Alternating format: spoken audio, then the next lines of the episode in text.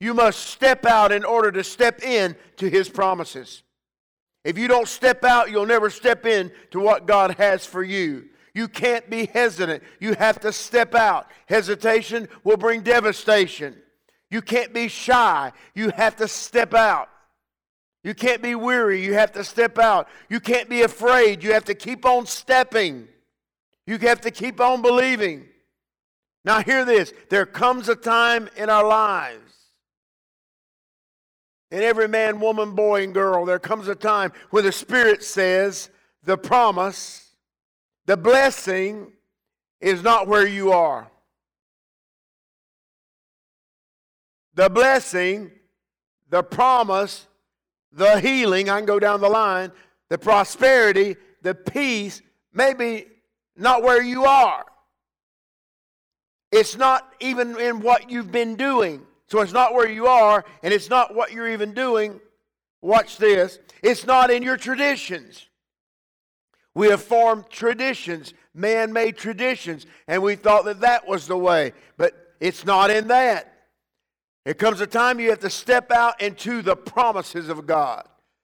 Step out from where you are. Step out of the place that you've positioned yourself. Step out of your tradition. Step out of your old mindset.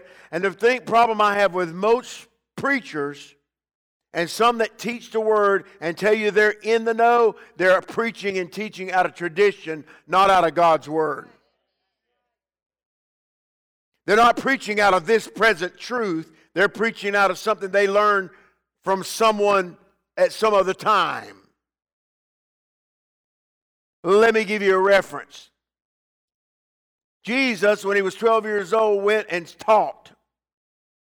He went into the synagogue and he taught, and he confounded those that should be wise. They scratching their heads wondering, how can this young boy do what he's doing? He's confounded. They're looking in the scrolls trying to wonder what in the world's, where, where, what are you, where are you coming from? How do you know these things? Because he was there when it was written. But at that same time, he's in there teaching. His parents, his kinfolk, all left him because there was a big caravan of them, and they left him and went on a day's journey. And after a day's journey, they questioned, where is our son Jesus? Number one, it was Mary's son. It was not Joseph's son. Jesus was in the synagogue teaching. He was not where they thought he would be. Well, where did they think he should be? That he was in the midst of his kin, traveling with his kin, his family. Now, let me say this. Most of the things we teach and preach and believe came from our kin, our family. And Jesus sitting there, he's in the temple. Whoa. Did anybody catch that? You're like, most of us don't realize that Jesus, where Jesus is, may not be where you are. So you have to step out. And the Holy Spirit will try to get, and some of the things I've dealt with in the last couple of weeks, I've had to step out. Things that I said I would never do, I would never entertain. God says, you better listen to that again. You better follow it very closely. You better quit saying, I'm not going to do. Never say never in God. Because as soon as you say never, God says, let's just see. Some of the things I never thought I would entertain has come my way. Why? Because you can't step out.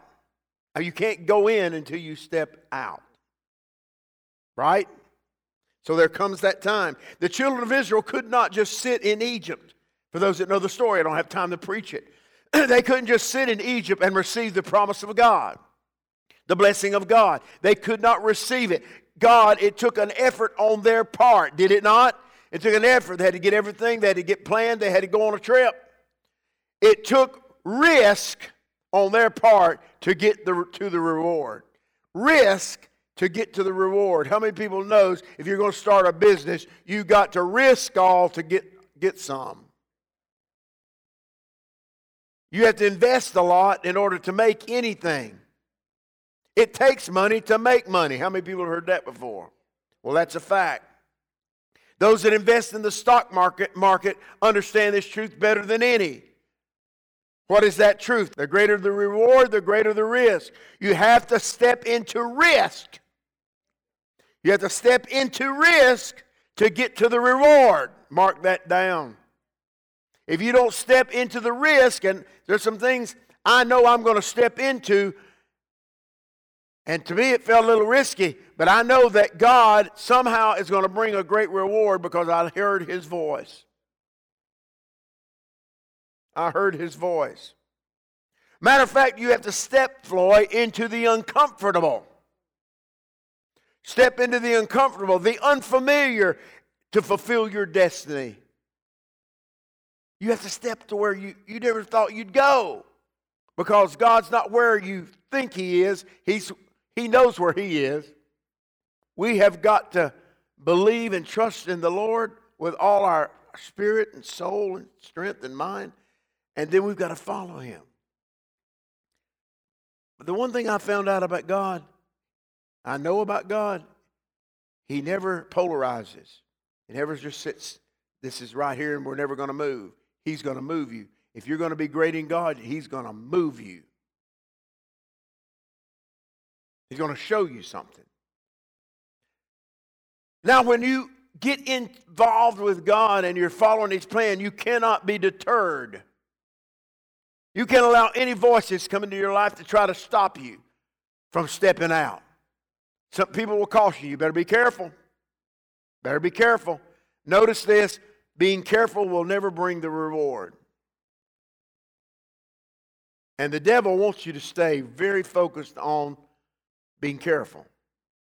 The enemy wants you to be careful. Be careful. But we see this in the mind of Christ. What do you mean about being deterred? He never allowed anything to deter Him from His course. Nothing stopped Him from stepping into His position, stepping into the place that His Father had placed, planned for Him to step. From the beginning of creation, the cross was in His vision. He knew what was going to happen, and nobody else understood it. He knew. He kept trying to tell people. They wouldn't listen. And some were trying to, and I'll get into this in a moment, you, you had some in there that were trying to trying to curse His course. Oh, I like that. Some were trying to curse His course. Be it far from you, Jesus. You are not going to die. Who said that? Big mouth Peter. No, you're not going there. Then Jesus says, hey, get you behind me, Satan. He wasn't talking to Peter. He was talking to the devil.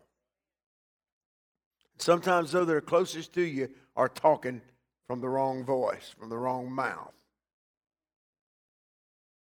But Jesus never allowed Himself to be deterred. He kept on His path. He kept stepping into His, into his destiny. John twelve, verse twenty. John twelve, verse twenty through thirty-three in the New International Version. Watch this. Now there were some Greeks among those who went up to worship at the feast. Philip went to tell Andrew, and Andrew turned to Philip. In turn, they went and told Jesus. Jesus, we got some people in church today that want to see you. It's of utmost importance. Now watch what Jesus, Jesus didn't even acknowledge it. He didn't even reply to them. He went into a tirade. Watch Him. Verse twenty-three, Jesus replied, the hour is come for the Son of Man to be glorified. I tell you the truth, unless a kernel of wheat falls in the ground. And I can see those disciples sitting there saying, we just want them to meet you. Unless a kernel of wheat falls into the ground, watch Him, and dies, it remains only a seed, but if it dies, it produces many seeds. The man who loves his life will lose it. But Jesus, we just want to meet these Greeks. While the man, hey, listen, the man who loves his life will lose it, while the man who hates his life in this world will keep it in, uh, for eternal life. And whosoever serves me must follow me. And where I am, my servant also will be. My Father will honor the one who serves me. Now my heart is troubled. And what shall I say? Father, watch. This verse I'm going to come back to in a moment. Watch what He's saying. He didn't. He still hadn't qualified the Greeks. That's why somebody said, you've got a, you got somebody in church today that's a very notable person, and you better, Bishop, lean toward them and give them a little, you know, they're important. Listen, the important, most important thing is what God is saying and what God is doing, not me giving accolades. Now, that may be offensive, but that's where God is. That's just where God is. Now, watch. Verse twenty-seven. This is important. We'll come back to it. Now, my heart is troubled. Jesus saying this. What shall I say? Father, Father, save me from this hour. No, it was for this very reason I came to this hour. Father, glorify your name. Then a voice came out of heaven. Now, I have glorified it and will glorify it again. Still the Greeks are standing out there scratching their head. The crowd that was there and heard it said it thundered. Others said an angel had spoken to him. Jesus said, this voice was for your benefit, not for mine. Now is a time for judgment on this world. Now the prince of this world will be driven out. But I, when I am lifted up from the earth, will draw all men to myself.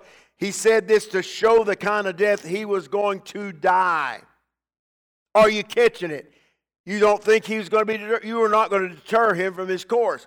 Those Greeks, his disciples, nobody. He didn't even qualify it.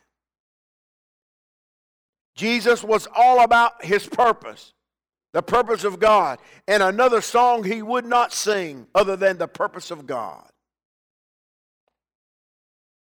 So, Jesus said, I'm not going to sing another song other than, hey, man, I have a purpose. I've got something that has to be accomplished. I want you to look how God works. Just for a moment, let's look how he works. Now. Everybody say now. God's process. This is where I've been, and this is where I like to preach. God's process is his way of taking you into his full promise and into his full purpose. But here's the truth. I came with a little knowledge of it a few years ago. God will always, everybody say always, God will always tell you per, your purpose first to get you to where you belong. But he leaves some of the details out of the process. He told me we're going to build a church here back in nineteen eighty-four. What did Pastor Mike has to keep you on target? And here I am. He said this is going to happen, that's going to happen. What he didn't tell me was all the hell I was going to go through to get to it. All the murmuring, the complaining, the backbiting, people telling me I'm crazy. But I just kept on going. I just kept on doing what I do. So God leaves a little of the information out. What do you mean? Well, let me just show you something. Let's look at God's method. Genesis twelve. Genesis twelve, verse one through three in the King James Version. Now the Lord said unto Abram, which is Abraham, before he was Abraham, he was Abram, get, get out of your country, I'm paraphrasing, and from thy kindred, get out of your family, leave your family because they were all idolatrous. Get thee out of thy country and thy kindred and from thy father's house into a land that I will show you. And I will make of you a great nation, and I will bless you and make thy name great, and you shall be a blessing. And I will bless them that bless you, and I will curse them that curse you, and in, in, in thee shall all the families of the earth be blessed. But God didn't mention in that statement to him, he didn't mention all the famines he was going to have to go through. God didn't mention his brother and father dying in Haran. God didn't talk, talk to him about Sarah's womb dying, yet he says you'll have a promised son. And now she's about one hundred years old. He didn't talk to him about Sarah and her body drying up. He didn't mention his nephew Lot playing the fool in Sodom. Hey, there's just a few things. No mention of the battles he was going to fight or giving his wife to Pharaoh, which he did. No mention of that. No mention of the battles of giving his wife to Pharaoh. You getting that? He said, all he said was, Floyd, Abram, get out of this land. If he'd have told him everything was going to happen between point A and point Z, he probably would have said, thanks, but no thanks, I'm going to stay home. All he said was, get out of the land. He didn't give him one definition of the process. Huh. So here's the problem I have with people. You ready for this? Here's the problem I have with people. You just see God's nature. He, you, he says something to you. Something good's going to happen. But how many people know when something good's going to happen, you, happen to you, certain things are going to come your way? Now, how many people know that if you're not doing exactly what God wants you to do, he's going to, as the Bible says, as a son, if he treats you as a son, he's going to chasten you. In other words, he's going to discipline you. You know what the Bible says? So he takes you through a process of learning. Okay? Now, here's the problem I have with most Christians. Here they are going down the road of, of purpose, and certain things start to happen, and they start, in the name of Jesus, get ye behind me, Satan. I know that this trouble that's coming on me is not of God, and I come against you now. And what you're doing, you're coming against God that's trying to get you where he wants you to go. I just told you all the truth, and you're sitting there like, what? A lot of the problems we're having is not the devil. It's just we're not listening. God's trying to teach us something. But God wouldn't do that. Oh, yes, he will. Look at Abram. He went through a lot of stuff, but he had to get to the other side. We were cursing what God is doing. I'm going to, I'm going to spend some time here. Not realizing it's God's hand on you. It's God's Spirit at work. Watch this, John twelve. Let's go back to that verse I said we're going to go to. John twelve, twenty-seven. Now my heart is troubled. Jesus is talking. And what shall I say? Father, save me from this hour. He was in trouble. He was perplexed. He was in stress. But he said, Father, what should I do? Say, save me from this hour. How many of you said, save me from this hour? And God says, wait a minute. I've raised you up for this hour. Because he said, no, it was for this very reason I came. So a lot of times I'm saying, God, what's wrong with me? And he says, nothing's wrong with you. Son, there's some things you got to go through so you can step out and to get in to where I want you to be. There's a few things going to have to happen in you to get you to pliable where I can use you. If you don't think Abram had to, had to be torn down a little bit and worked on a little bit, honed a little bit, he did before he became Abraham. You want miracles? Quit cursing God. Well, I'm not cursing God. Well, yes, we are, because a lot of times it's God moving, and we're saying, get you behind me, Satan. And God's saying, what? I mean, we can't, we can't even pray for a headache and get answers, but we're going to try to tell God what to do. Get you behind me, Satan. Get you behind me, Satan, and it's God's hand on your life. Bible says in Hebrews eleven eight, by faith Abraham, when he was called to go into a place which he should after receive for an inheritance, he was called out to get this inheritance, stepping out. The reason I'm saying this today is there's some things we might have to do. We might have to step out. We may not understand it. How many people think that Abraham Abram knew everything when he said, get you out of this country? He didn't know. He didn't have a clue. All he knew is he had to keep get walking. I've got to start walking. But at the end of it was an inheritance. A lot of trouble, trial, tribulation, a lot of pain. He went out not knowing whether he went. He didn't even know where he was going. He got out to get in. Everybody say he got out to get in. And there's times in your life you're wondering why you're going through what you're going through. You need to look where you are. You might need to get out to get in. Quit blaming God and start looking at yourself. Quit blaming the devil, because even the devil's scratching his head sometimes at us, wondering, where, where'd I get, where'd that come from? We're giving him a lot of glory when he don't deserve it. Abraham wandered well.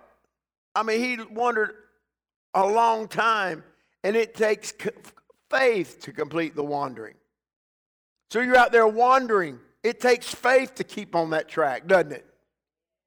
It's tough wandering, and we blame the devil when God has you on a path of greatness. We blame the devil. And it's God trying to teach us something, trying to prepare us. See, are you taking up for the devil? No, I'm not. I'm just telling you we've been wrong. Even I have. Blaming something we don't need to blame when it's been God saying, I'm trying to show you something, son. Why didn't God mention these things to me? Why didn't he mention them to you? God didn't mention these things because he just expected you. Everybody say me. He just expected you to keep on walking to get to where you belong. Just keep on walking. The devil talks. Your friends talk. I just keep on walking. Mama talks to you, keep on walking. Daddy talks to you. If they're not in the will of God, you keep on walking. Friends and family, loved ones, sons and daughters, just keep on walking. Church members talk. You know how many times I've had to keep walking when everybody's looking at me cross-eyed? Butch, I mean, it's just the truth. By saying, man, he don't know what he's talking about. The good news is all them are gone.